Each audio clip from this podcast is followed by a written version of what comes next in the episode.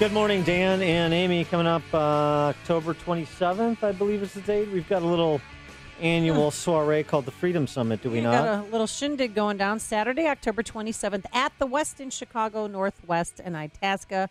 This year it's presented by Geiger Wealth Management, Chicago's retirement experts. And this year's keynote speakers include former Milwaukee County Sheriff David Clarke, who we'll get to, also James O'Keefe from Project Veritas, our own Mike Gallagher, also Noah Rothman from Commentary Magazine, and Kurt Schlichter from townhall.com will be there as well to get your tickets. And you should get them because this event always sells out. Go to freedomsummitchicago.com. That's freedomsummitchicago.com. All right, and uh, There's you know, our plug. we've got uh, November 6th right around the corner. It'll be, you know, with 10 days of our Freedom Summit. But uh, of course, there's already an eye towards 2020 with all of the Democrat aspirants. You saw them on display during the Kavanaugh confirmation hearing, some of them. You've seen them on the campaign trail with their hysterics. Uh, you see them uh, running big banks, apparently. Uh, Jamie Dimon yesterday uh, uh, throwing his hat into the ring. These comments came from a JP Morgan event. Uh, Mr. Dimon, who is always plain spoken and some say very outspoken, was making the comments to a moderator who asked him, Jamie, why don't you throw your uh, hat into the ring, meaning the run for the, uh, for the presidency? Here's what Mr. Dimon said, quote, I think I could beat Trump because I'm as tough as he is. I'm smarter than he is. I cannot beat the liberal side of the Democratic Party, end quote. And then he continued to say, uh, basically, he could punch me all he wants and it wouldn't work. He went on to say, and by the way, this wealthy New Yorker actually earned his money. It wasn't a gift from daddy.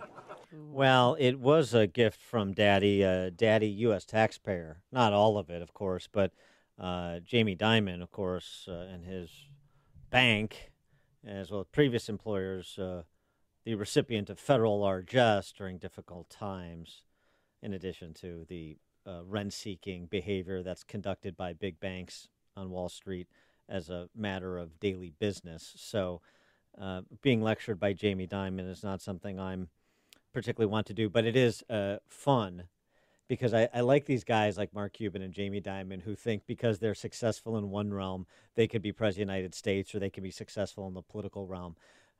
The political graveyard, Hey, he played. Oh, yeah. political graveyard is replete with rich guys who thought because I was successful in business or another sector, entertainment, I will be successful in politics and I can beat somebody electorally.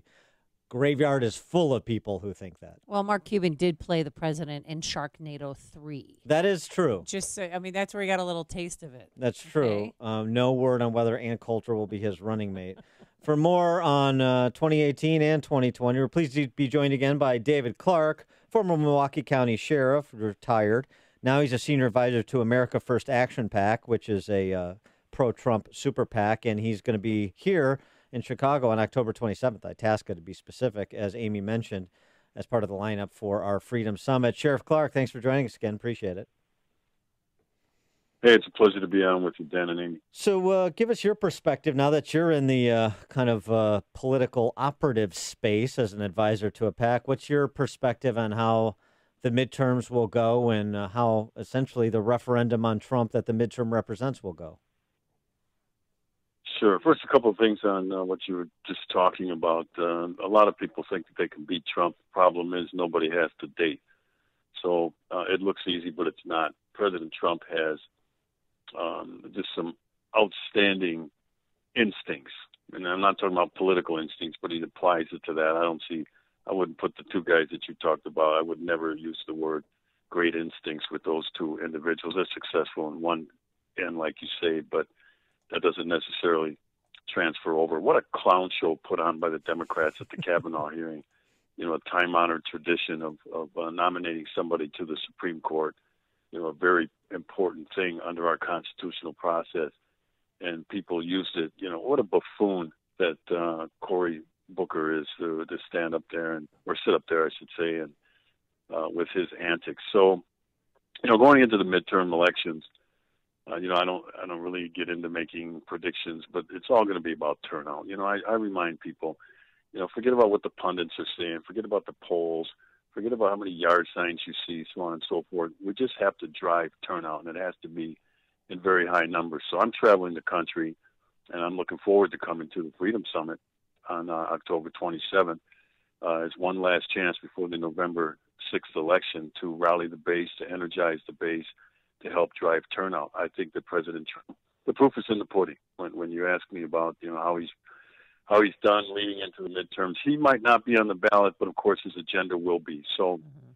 you know, we're going to find out if if the Trump supporters can rise up once again and push back, beat back this this leftist resistance, so that uh, what he was elected to do by the Constitution can be carried out. Are you going into any of the districts where the political candidate is not a supporter of President Trump's, although they're re- running on the Republican ballot?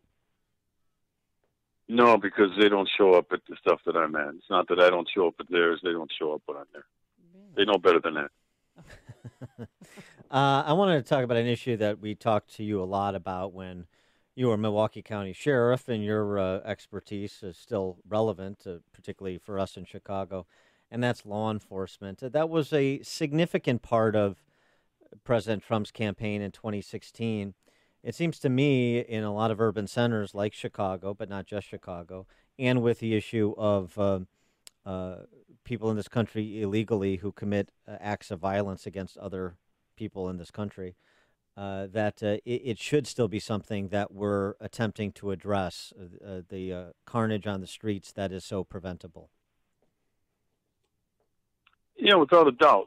But you know, there's there's some limitation anyway from the feds.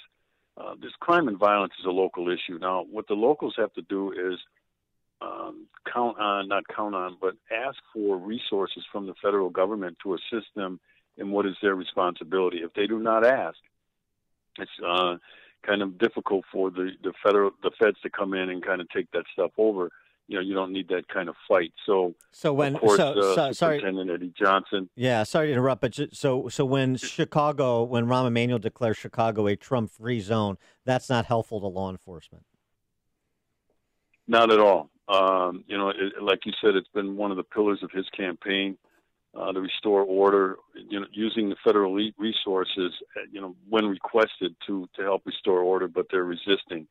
Uh, Rahm Emanuel declared Chicago a sanctuary city that relegates all of the residents and citizens of Chicago as second class citizens. It means something to be a citizen in this country. It means that you get all the rights and privileges of the United States Constitution. And when Emanuel, who thank God is not going to run, but when he extends that to people who are not citizens, then he dilutes the the uh, the meaning and the intent intent of citizenship. But as for the crime and violence going on in Chicago, the great city of Chicago, by the way, uh, I think it's really sad, but I have not seen a plan put, put forth by uh, Superintendent Johnson. I need to see an operational plan to regain control of the streets again. The, the many of these neighborhoods, and it's not all throughout Chicago, but you know, if it's in one neighborhood, it's too many for me uh, with the senseless carnage. But well, their um, plan, um, the, the criminal element is in control. Yeah, and the their criminal plan element is, is in control in too many neighborhoods. Yeah, the, their plan is to keep it contained in those three districts. That's their sense of accomplishment. You know, as long as it doesn't spill over to you know yeah, well, homes in the Gold Coast or apartments. yeah. Well, the, the mistake the, the mistake with that approach is violence is like water; it seeks its own level. It spreads. It'll find cracks. It'll find crevices, and the violence will spread. And so it may be, might, they, they might think they're containing it in a couple of neighborhoods today on the west side and the south side, but before long, uh, that stuff will spread outside. And it's happened in the city of Milwaukee where the crime is spreading to Milwaukee crime is spreading to suburban community, outlying suburb, suburban communities. So that's a failed strategy to think that. And also says, hey, it's okay for the people in these neighborhoods to have to put up with this stuff, for them to get killed, for them to lose their lives, because it isn't all one gang member shooting another gang member. You have kids caught up in the crossfire. You have innocent victims caught up in the crossfire of this stuff. And so for someone to say, well, we're going to keep it contained, it's okay to happen over here, I think that is that that's unbelievable. Yeah, well, we live in the land of disbelief here in Chicago. Um, as you travel the country, I wonder what you hear from Trump supporters in terms of uh, any concerns they have or something they'd like to see the president do that they think would be most helpful? Is there anything you hear over and over again? Well, yeah, and you know, you get into some of these specific instances, like with the Mueller investigation. Uh, you know, certain people believe that the president should end it and do that sort of thing. Those are political decisions uh, that have to be well thought out because there's going to be political fallout. Even though he has the authority to do it, you want to do it wisely. And right now, uh, he's up to his eyeballs in alligators with um, many of these other things. So, you know, that's something that down the road he obviously will take a look at. But what people are uh, are telling me, I mean, first of all, they're loving the fight that he's taken to the left. He's loving the fight that he's brought to that President Trump has brought to Washington, trying to drain the swamp. It's going to take a long time to do. It's not something that can be done in one election cycle. Um, so, I think in terms of are they satisfied with what he do, what he's done thus far? I think very. You look at the accomplishments. You look at the tax cuts. You look at small business growth. You look at a robust economy, uh, wage growth. You look at um, things like the um, uh, blue collar job growth. You look at the unemployment going down, people getting off of food stamps and unemployment rolls and getting back into the the uh, the job sector. And and the proof, like I said, is in the pudding. And that's what people want. That's what they expect out of Washington D.C. that they weren't getting before uh, Donald Trump got there. They just want results. They want something done.